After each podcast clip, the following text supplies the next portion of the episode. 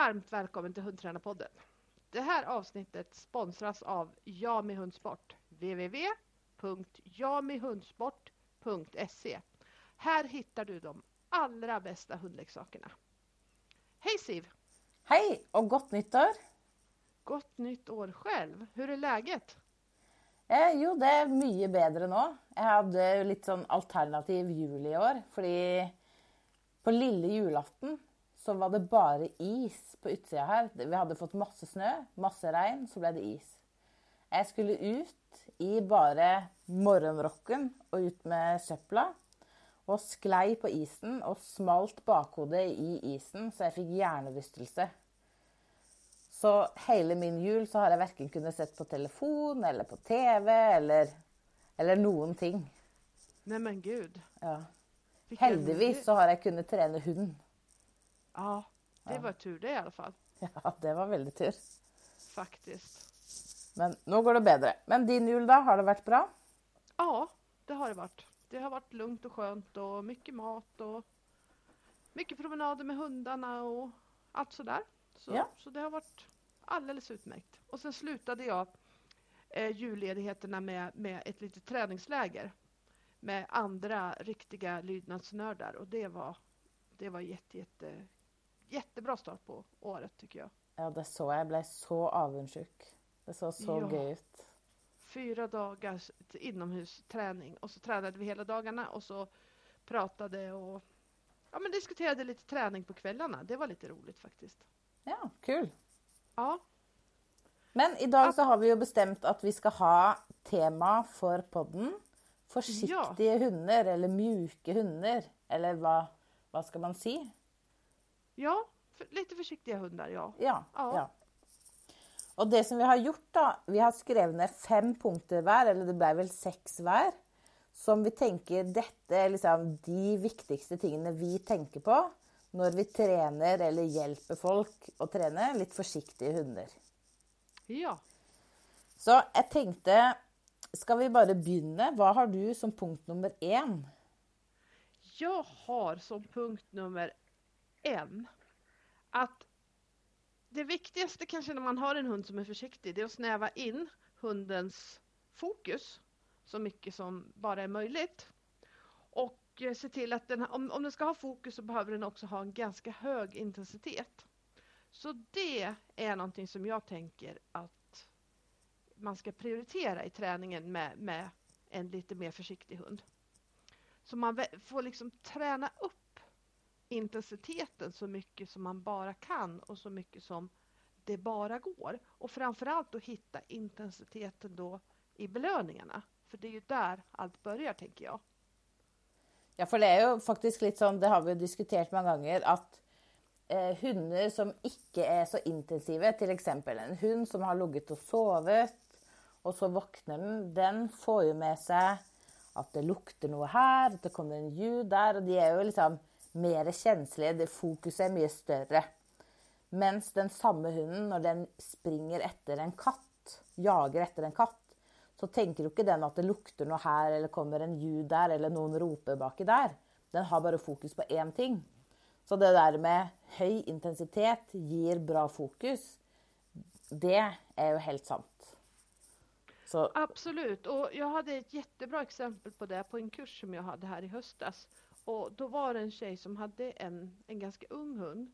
Så, och som hon var liksom eh, lite ledsen för att den här var så, så pass rädd och osäker. Och hon hade liksom svårt att få till någon träning överhuvudtaget. Men eh, på, på den här kursen så började vi att jobba med engagemang och började jobba med att liksom hitta, eh, hitta rätt intensitet i att bara jaga en godbit. Och det gick ju, det gick ju väldigt bra för när de väl hade fått igång honom och, och han vart och han hamnade på en helt annan intensitetsnivå då, då märkte man väldigt lite eller nästan ingenting alls av att han var osäker. Och när vi var färdiga med kursen då, då sa hon att det är ju fantastiskt det här. Det har gått så bra. Jag, jag trodde aldrig att det skulle liksom gå så här bra. Och jag, jag, hade nog inte ens tänkt att gå kursen för jag tänkte att det kanske inte var någon idé. Och då frågade jag henne, men vad var det du gjorde annorlunda här? Och då bara, nej det vet jag inte, hon. Jag har ingen aning. Kanske, kanske att han har utvecklats, att det har blivit lite bättre med åldern. Och det, det, kanske det, det kanske det hade blivit. Det är absolut inte omöjligt. Men det stora, det var ju ett, tror jag, att hon använde start och stoppplats. Eh, alltså använde bädden då. Så att hon, hon kunde starta honom i hyfsat hög intensitet. Det vill säga eh, ta fram leksaken, gå med leksaken lite som en indian och så starta med att hunden fick gå rakt in i leksaken. Och sen så var ju en jättestor skillnad det här med att hon hade mycket, mycket mer aktiva belöningar. Och, och jag tror att hon hade tidigare tänkt precis tvärtom, att liksom jag ska belöna han så han blir lugn och trygg och då bara egentligen stoppa mat i munnen på hunden. Vilket gjorde det hela lite klurigare tror jag. Ja. Faktiskt. Så, så ja, men det, var, det var jättekul att se. Så jag, och jag kände verkligen att jag jag försökte verkligen förklara att det var att skillnaden, det var det som hon själv hade gjort. Ja, för, för det som är lite viktigt att tänka på då, att man kan ju inte ta bort något som är genetiskt i hunden eller lägga till något som inte är där. Men man kan ju stärka upp svaga sidor eller liksom tona ned andra sidor. Så man kan göra ganska mycket med träning. Och det kanske ja. många inte tänker så mycket över då. Men att det vi gör har väldigt, väldigt mycket att säga för vad ja. hunden gör. För Verkligen. Har... Och, och det här var ju en dag. Det här var en dag. Tänk ja. 10 dagar, 20 dagar, 30 dagar. Då. Ett år, ja. Ja. For jeg har skrivit eh, som liksom første punkt at hvis man har en försiktig hund, så är ju dens naturliga strategi kanske vissa saker som man inte vill ha. Eh, F.eks.: Nå skjer det noe som jeg ikke kjenner igjen. Da trekker jeg meg unna eller blir passiv. Og at det viktigste når man har en forsiktig hund, er å lære den alternative strategier. Altså lære den hva den skal gjøre istedenfor. Og jeg har også på første punktet mitt at pri én er å starte i belønningene. At man må lære den hunden at hvis du bare tar i og kjemper på og tar litt for deg, det lønner seg. Som f.eks. lære den å jage etter en godbit i en åpen hånd, og at den får tak i den i fart. Jage etter en leiksak, og at den får tak i den i fart. Sånn at den lærer seg ja, bra strategi å bare gi på. Det lønner seg. Og jeg kan også med forsiktige hunder, om jeg er på vei til å ta bort leiksaken, så får de lov å hoppe etter og ta den. Hvis de prøver på det, så lar jeg de få den. Fordi jeg tenker ja, men det er en bra strategi. Jeg vil heller at du skal velge det, og så kan jeg trene på det seinere, enn at du blir passiv og ikke gjør noe. Eller hvis jeg står med godis i hendene, da vil jeg at de skal hoppe opp og prøve å få tak i godiset. Fordi ja, men bra strategi. Ta for deg. Det er det som gir uttelling, da. At man må lære de liksom nye ferdigheter på det. Ja. en försiktig hund vill man ha lite mer svinaktig. Ja. Mm. Lite fräckare som det heter på norsk. som inte är försiktig. Mm. Ja, absolut. Och så har jag också skrivit att eh, man kan ju tänka på belöningar som en start och en slut. Att hunden ska jaga för att ta, att vi prövar att stjäla belöningen, att hunden får hoppa efter. Men också en mitt. Så till exempel när man kamper med en försiktig hund så är det väldigt lätt att vi blir väldigt aktiva för att kompensera för att hunden är passiv. Eller kanske vi blir aktiva, då hänger hunden fast. Men om man vill bygga upp en lite försiktig hund så är det väldigt bra att tänka sig att man har dragkamp med ett barn. Om man liksom träcker tau med ett barn så vill man inte bara dra det barnet över ända och säga det var skickligt dåligt. Då vill man kanske låtsas att man drar lite och så, och så ger man efter. Och så drar man lite till så det må vara motstånd. Men att hunden hela tiden får vinna när den tar i. Det ja. är superviktigt. Och då brukar jag se när jag gör detta kommer svansen högre och högre upp. Ja, då är det liksom helt rätt. Om svansen är ner så prövar jag att Kan jeg ha sida til? Kan jeg dra mer forsiktig? Kan hunden få vinne mer? For svansen opp betyr at de kjenner seg eh, Hva skal man si? At de ja, kjenner seg tøffe og store og sterke, da. Det är ett bra tecken. Ja. För exempel konan, han har alltid svansen i topp.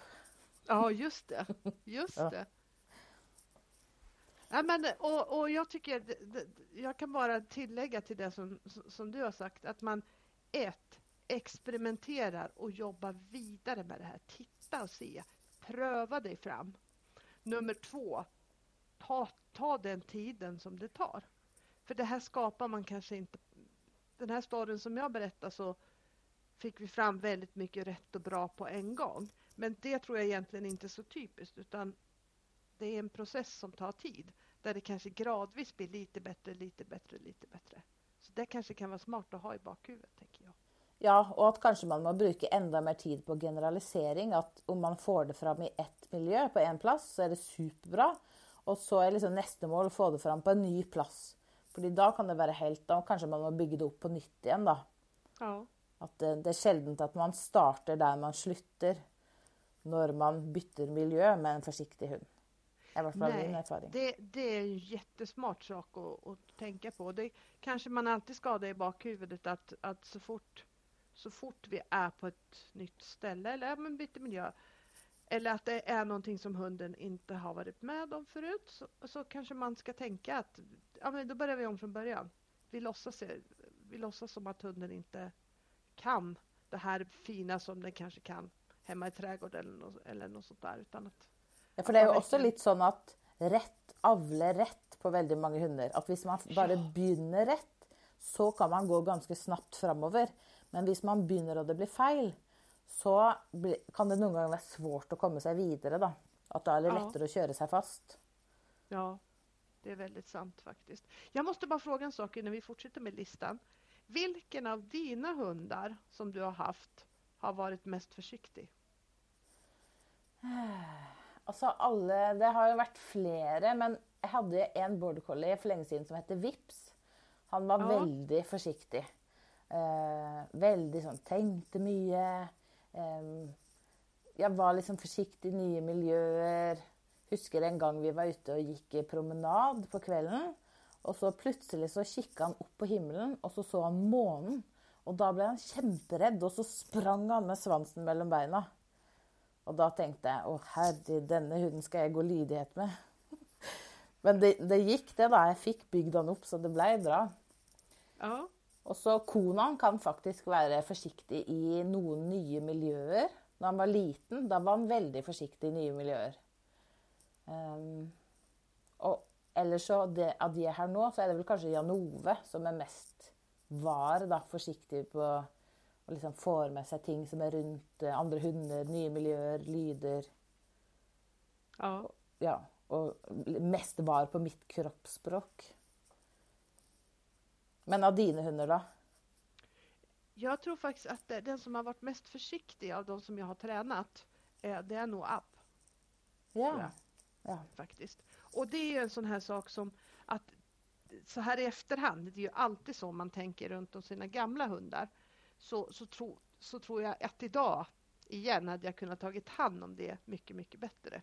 Ja. För jag tror att han var en försiktig hund mycket för att han, han hade ju bott i ganska många hem som, som lite yngre. Så han saknade väldigt mycket självförtroende. Han liksom och, och, det kan man se i vissa lägen fortfarande. Han är inte så rädd av sig. Men han, han, han, ja, han saknar självförtroende helt enkelt. Ja. Han bara väljer, väljer fel strategi. Ja, ja, exakt. Exakt. Och det känner jag, hade jag fått han idag så hade jag jobbat mycket, mycket mer med den sidan innan eh, man, jag började med momenten. Då faktiskt. Jag husker den hunden hade en vips som blev rädd för månen. Då hade jag en sån grej när jag lekte med honom eh, så försökte jag få honom till att slippa leksaken med att för exempel eh, krafsa lite i backen. Och så om han slapp leksaken och skulle se vad jag höll på med, då tog jag den och så sprang jeg med den medan jag drog den längs backen och sa ha ha ha. Och så fick han jaga efter og fånga den igen. Og det her kunne jeg videreutvikle, fordi etter hvert så ble han ikke så lett å lure. Så kunne jeg videreutvikle til at jeg banka i veggen, eller ropte 'hallo', eller Sånn at det ble som en leik at uansett hva jeg gjorde, så ble han ikke støl. Og det som var så bra, var at jeg husker at vi var på en sånn stor hundemesse och så hade de sådana eh, spikere, och de är väldigt höga, där de sa ett eller annat. Kan ägaren av en röd bil komma till... Och då blev han helt satt ut. Du såg svansen gick ner, öronen gick bak, och han vad är det här? Och då kunde jag ta fram leksaken och säga, ha-ha-ha, lurte dig, det var jag som gjorde det. Och då kunde du se att hela hunden sa aha, det är denna leken, det känner jag igen. Och så klarade jag ganska snabbt få han ut av det.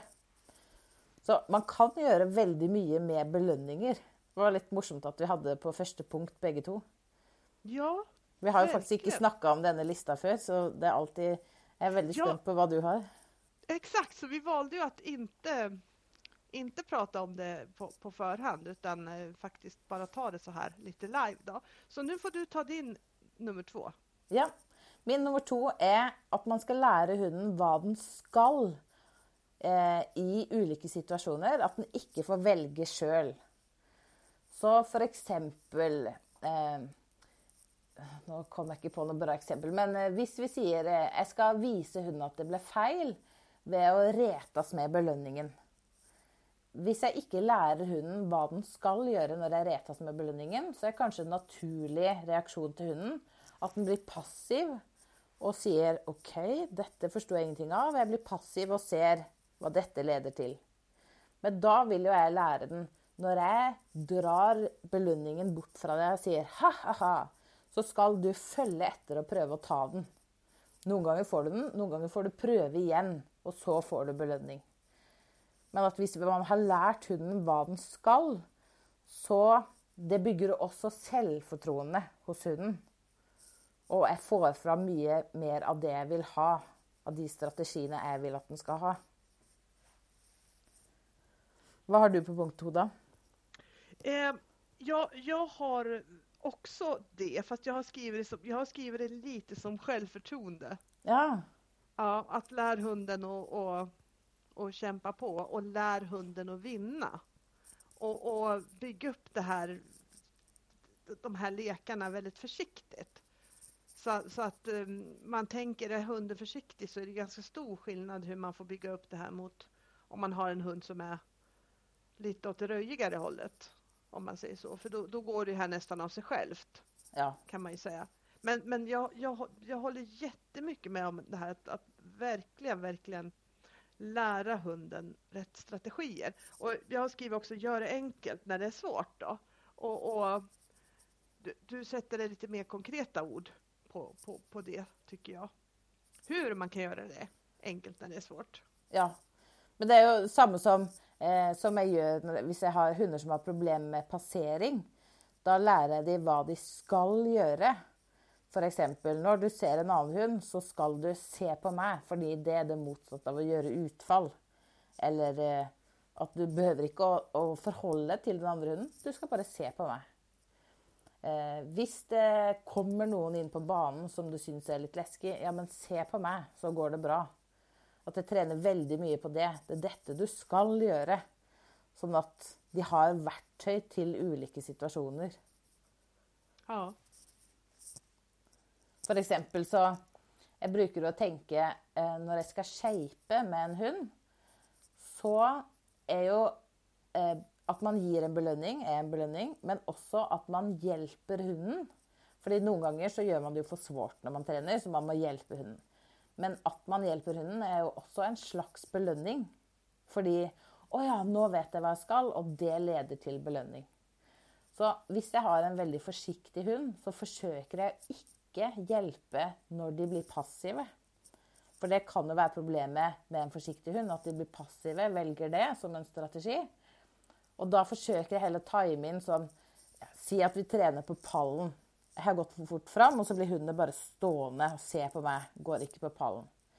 Da prøver jeg å vente og ikke hjelpe før hunden gjør noe. Hva som helst.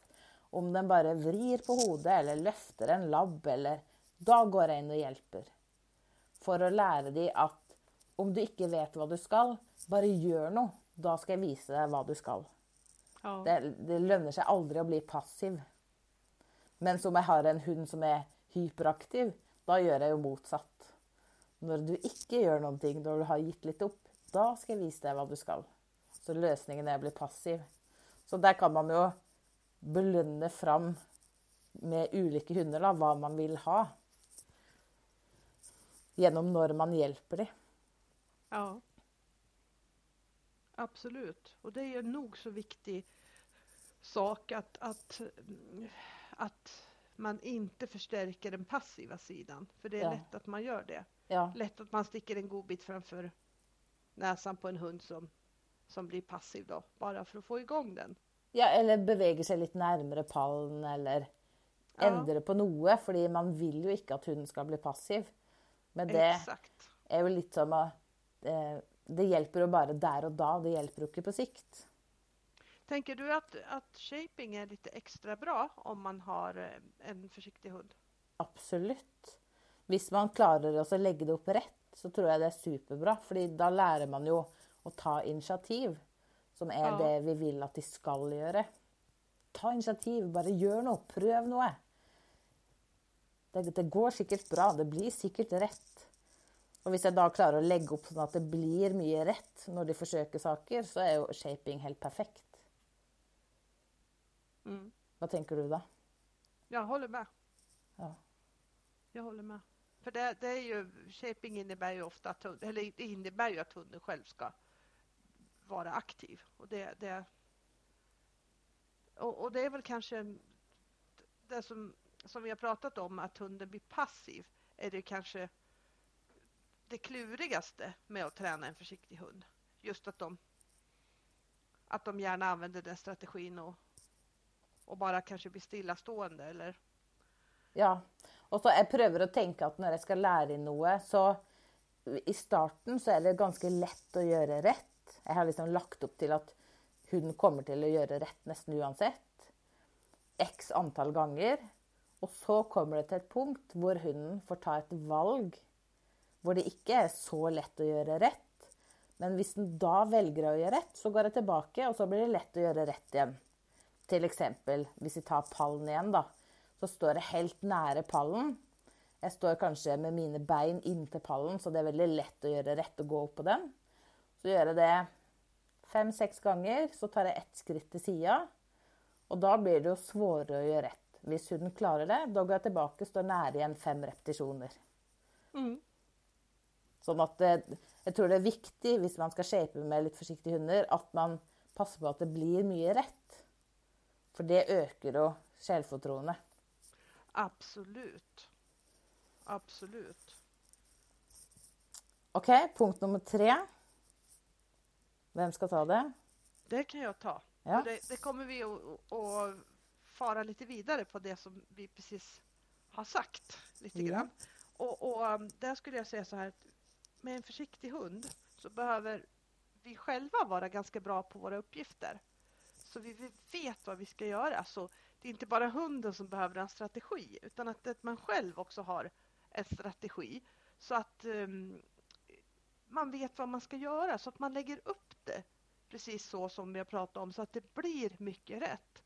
Att man liksom jobbar på att göra det. Ja, men lägga upp det så hunden klarar sina uppgifter. Och kanske också med den typen av hund kanske är det lite extra viktigt att ha en plan B. Att man försöker lära sig av det, det som händer för att man inte ska kanske göra likadant nästa gång igen om det är någonting som, som hunden tycker är lite klurigt. Ja, det tror jag är superviktigt, att man hela tiden klarar att ligga i förkant. Ja. För det är då vi kan liksom lägga till rätta för om det blir rätt eller fel, om hunden ska lyckas eller inte. Exakt. Och det kräver ju ganska mycket koncentration av oss om vi ska få det till. Så ja, var... och tankar och tänka till lite. Vad, vad, vad, behöver jag göra för att, för att det här ska funka? Vad är liksom min uppgift ja. i det här då? Och om man tänker så här att eh, ett, ett, ett exempel som kan vara lite klurigt för, för hunden det är ju om man tränar i våran, i våran inomhushall, eh, våran klubbens inomhushall på de allmänna träningarna så är det ju ganska stökigt med folk och hundar där. Både kanske hundar som stökar lite och, och människor som stökar lite när de tränar, kanske lite högljudda, både när de blir glada och när de blir arga liksom. Och då, då kanske man också ska liksom tänka igenom liksom vad ska jag göra? Vad, vad, exakt behöver jag göra när jag kliver ut här i början? Och, och med, med, lite försiktig hund så skulle jag tänka på, liksom, då skulle jag titta lite, vilka, vilka har vi på planen? Vilka, för efter ett tag så känner man igen de flesta. Är det några som är lite väl högljudda, ja men då kanske vi inte behöver gå, behöver gå in just där. Eh, har jag någon hund som kan sticka av och jag har en försiktig hund, ja men då är jag extra noga med att faktiskt inte kliva in just då när, när någon av de hundarna är inne på banan. Utan då, då försöker jag hitta rätt lägen för mig och för min hund.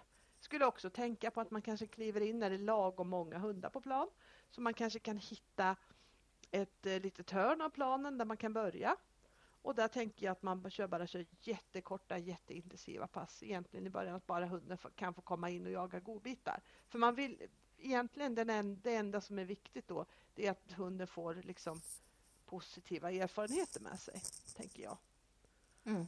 Och det här är kanske viktigt även med, med alla sorts hundar, men det är extra viktigt tycker jag om man har, om man har en försiktig hund. Det vill säga att, att, att med sin egen strategi så, så tänker man till ett par extra varv än vad man kanske behöver göra annars då. Ja, absolut. Och både det att man tänker ja, hur ska jag starta, vilka belöningar ska jag ha, var på plan ska jag vara och hur svåra eller lätta saker ska jag göra. För det är kanske när det är mycket andra folk på plan så vill jag kanske välja enkla uppgifter som hunden min kommer till att mästra. Absolut. Så att jag får Absolut. fyllt på rätt konto. Och, och där igen, liksom, ha, är, är det så här att man inte har en plan utan man går ut där och så kanske man börjar träna lite och så efter ett tag så kommer man på, nej men vad var det nu jag skulle träna på egentligen och så kanske man blir stillastående lite mycket och lite länge. Då tycker jag det är lätt att hunden just hamnar i det här att oj, det här kanske var lite, det här kanske var lite jobbigt ändå. För när hunden inte har en uppgift då, då, då är det lätt att den gör att den hamnar i andra känslor än de man inte vill. De man inte vill att hunden ska ha då. Ja, enig. Och vi har ju skrivit i bästa starten om det här skillnaden mellan att träna eller göra. Och när vi tränar, då har vi ju liksom en plan för att det hela tiden ska bli bättre. Men om vi bara gör så är det liksom 50-50 om det blir bättre eller sämre. Ja.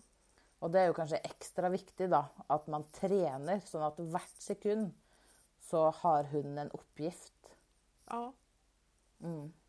Vilken var din punkt nummer tre? Jag har skrivit på punkt nummer tre att det är viktigt att ge hunden förkunskaper. Så att när man ska börja träna in andra moment så vet hunden vad den ska eneste sekund. För exempel när jag ska lära in ruta, där vill jag ju ha fart och tryck och intensitet. Och för att få det så måste hunden veta vad den ska, så att de flesta repetitioner blir bra. Och då är ju en viktig förkunskap klar, färdig, gå. Att de kan fokusera på en belöning på mitt signal och hålla det fokuset. Springa och ta det när jag säger det. Och ta, tråcka på en target Kanske också hänga i en belöning, för när jag belönar in i ruta så måste jag få med mig hunden tillbaka till där jag ska sända ifrån igen. Så att jag kan behålla en bra känsla när jag är där. Eller när jag ska träna fot så är ju en otroligt viktig förkunskap checka in efter belöning. Att hunden vet med en gång belöningen försvinner så ska du se på mig. Eller komma frivilligt in till min sida. Eh, en annan viktig förkunskap är bakpartskontroll. Komma in till vänster sida. Eh, och att de vet nöjaktigt var de ska gå när jag går fot. Att jag har en hjälp av en eller annen form, sånn at hunden vet nøyaktig hva den skal gjøre. Og hvis jeg har alle disse forkunnskapene, som er liksom puslespillbiter, så er det så mye lettere å sette det sammen og få trykk og selvtillit, selvfortroende, hos hunden. Mm. Så det er i hvert fall en ting som jeg bruker mye tid på. Eh, fordi jeg vil at de skal lykkes mye hvis jeg har en litt forsiktig hund. Ja. Jag håller helt med. Eh, och, och, för min nästa, nästa punkt går ju, går ju in i din punkt. Ja. Eh, men, men, men, för där har jag också skrivit ännu mer tydliga uppgifter. Ja. Och, och det, då tänker jag att det gäller ju liksom hela vägen. Ändra från grundövningarna till eh, tävlings, eh, tävlingsmomenten. Till, till, exempel, jag tror att det är otroligt mycket viktigare för en, för en försiktig och lite känsligare hund eh, vad man gör när man väntar utanför innan man går in på planen. Ja. Att hunden känner igen den biten är ju liksom superviktig. Att den behöver liksom vara ännu bättre på det här. Vad, vad gör vi sekunderna innan vi går in? Att den verkligen känner igen det. För all, känner, igen, känner den igen någonting riktigt väl så blir det en trygghet som, som man också kan få med sig på tävlingsbanan. Då.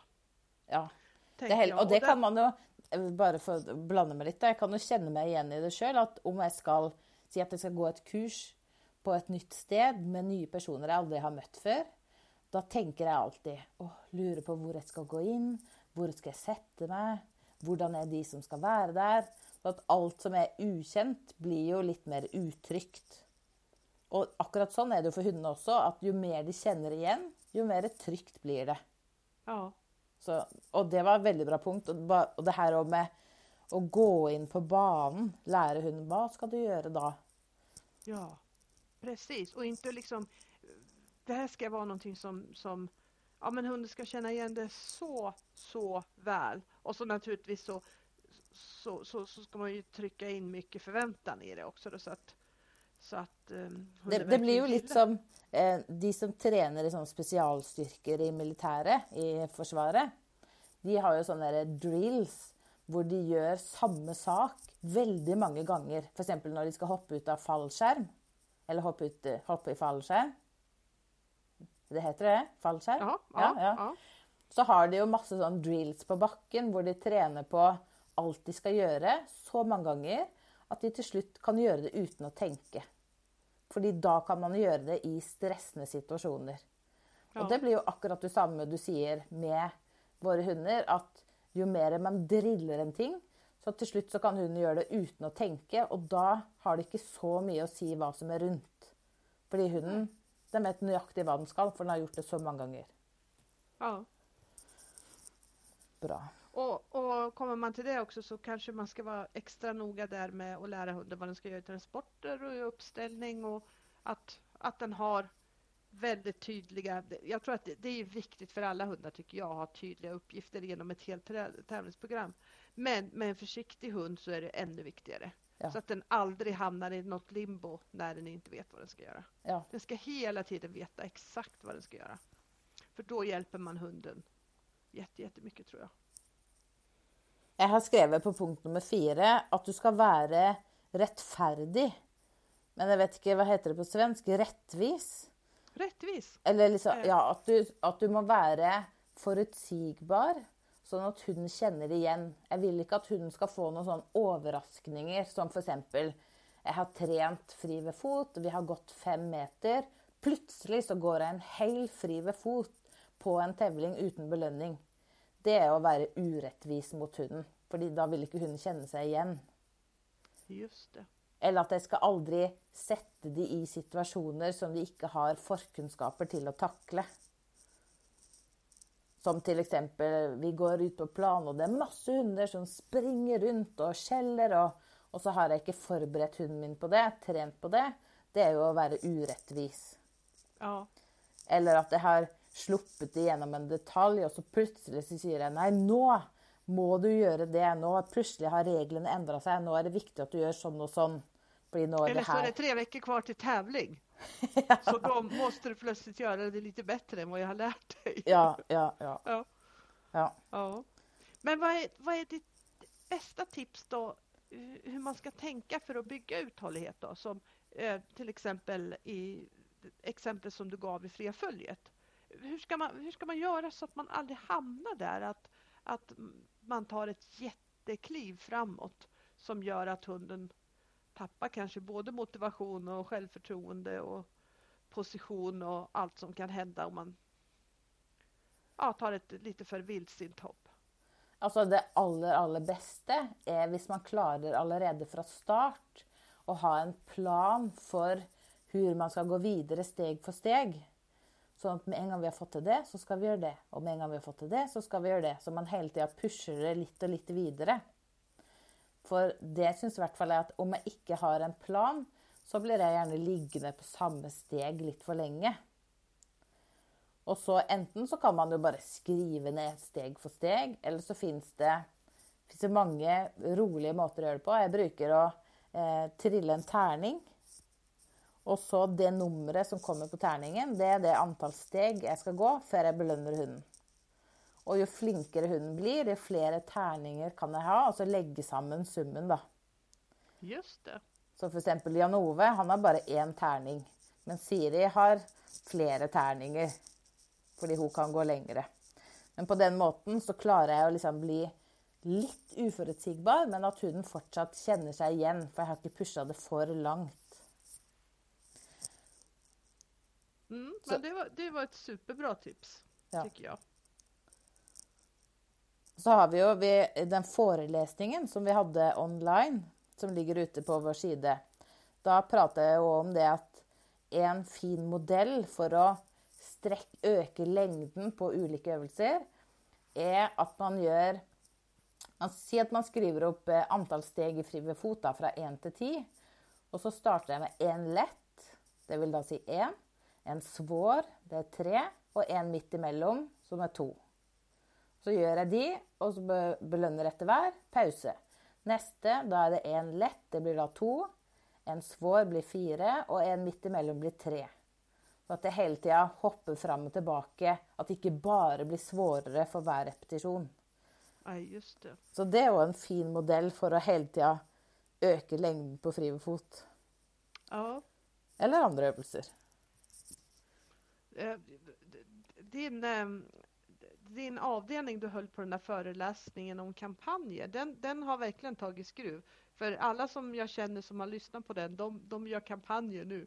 Och, och mm, min syster bland annat hade gjort en sån här jättekampanj på, på ja, några stycken olika moment och, och, hon ringer nästan varje dag och så säger hon det går så bra. Det går så bra. Det som inte har gått tidigare, det går så bra nu. Och då brukar, har jag frågat henne, men vad tror du det beror på? Ja, jag vet inte. Ja, kanske att du tränade supermycket just nu. ja, ja. Ja, ja och det är ju kul att höra, för en kampanj handlar ju liksom om att få flest mulig repetisjoner på kortest mulig tid. Ja. Fordi da vil det gå framover. Uansett. Exakt. Exakt. Då ska vi ta en punkt till var. Ja. Jag har egentligen en punkt till då som går tillbaka till lite, lite det vi redan har pratat om. Men för att göra det ännu mer tydligt, det är att det, det kanske om man tjatar på hunden så får man ofta dubbel negativ effekt om man har en försiktig hund, tycker jag. Eller om, om det blir en massa krångel, om man krånglar till träningen. Lite krångla till skulle jag mena att man kanske gör det för svårt eller gör saker som hunden egentligen inte kan. Ja, så tycker jag att man får en, liksom, en, en lite dubbel, ja det blir en dubbel belastning på en försiktig hund. Så det ska man, tycker jag, man ska försöka vara väldigt, väldigt försiktig med. Att eh, egentligen göra allt man kan för att inte hamna där. Ja. Förstår du vad jag menar? Ja, absolut. Och det syns jag är väldigt bra. Och, för, och det hänger på en måte samman med mitt nästa punkt, som är att man måste ha en struktur på träningen som hunden känner igen. Och med det så menar jag att det har alltid en startbox, ett bur eller en bädd, hvor hunden skal være når vi ikke trener. Det vil si, hvis jeg må tenke fordi det har blitt feil, eller har gjort det for svårt, eller oppi der, så behøver ikke hunden å ha fokus. Skal, den skal bare være der. Og med en gang jeg tar den ut, da er det fullt fokus. For det opplever jeg at når man har det, så er det mye lettere å få bare bra saker. Hunden kjenner seg igjen fordi det er liksom en struktur den kjenner igjen. Og det er mye lettere ja, hvis jeg f.eks. 'Å, jeg er tom for godis', eller 'Å, det ble feil. Hva skal jeg gjøre nå?' Og da har jeg i hvert fall en tendens til, hvis jeg skal tenke når det blir feil, og fortsette å trene, så maler jeg på med det samme litt for mange ganger. Og det blir jo i hvert fall ikke bra med en forsiktig hund. Så jeg har en sånn regel for meg sjøl at hvis det to ganger blir feil, sett hunden i startboksen och tänk. Lag en ny plan. Att jag får inte lov att fortsätta och pröva att träna mig ut av det där och då. Nej, jag tror att det är super, super, super, duper smart att göra det. Faktiskt, så att man inte bara kör på. För annars har man ju liksom, jag vet inte var, varför man har det, men jag tror att i alla fall jag har det och många andra också har det, liksom det här lite inneboende, att man måste lösa det för stunden. Liksom. Ja, ja. Man måste göra det här. Och så istället för att göra två fel så kan det bli 15 fel. Ja. Och det blir ju jättedålig träning. Och det har man ju kanske inte riktigt råd med med en försiktig hund. Nej, nej det var egentligen bra sagt att man inte har råd med det. För det, med, det blir kanske med no uttag på kontona där. Ja, ja, för med noen hunder så har man kanske många fel att gå på utan att det ja. betyder så mycket för hunden. Och som med andra så har man betydligt färre. Ja, det var bra. Mm. Och så har jag skrivit för det allra sista punkten är bruk tid. La det ta tid. Och det var ju du inne på i starten. Men att ja. det här liksom med att eh, stärka upp svaga sidor hos en hund, det är kanske något man måste jobba med hela hundens liv. Ja, definitivt. Jag håller med om det. Och att man kanske ska vara lite liksom man måste hitta en balans där, där man verkligen jobbar med det, men försöker låta bli att störas av det allt för mycket. Ja, ja för det är akkurat det, att på ett sätt så måste man liksom erkänna att okej, okay, sån är min hund, detta är de starka och svaga sidorna, men också att jag ska pröva att stärka upp de svaga sidorna så gott det går, att man aldrig bara säger ja, ja, sån är det, för man kan alltid göra något, men ja. det tar tid.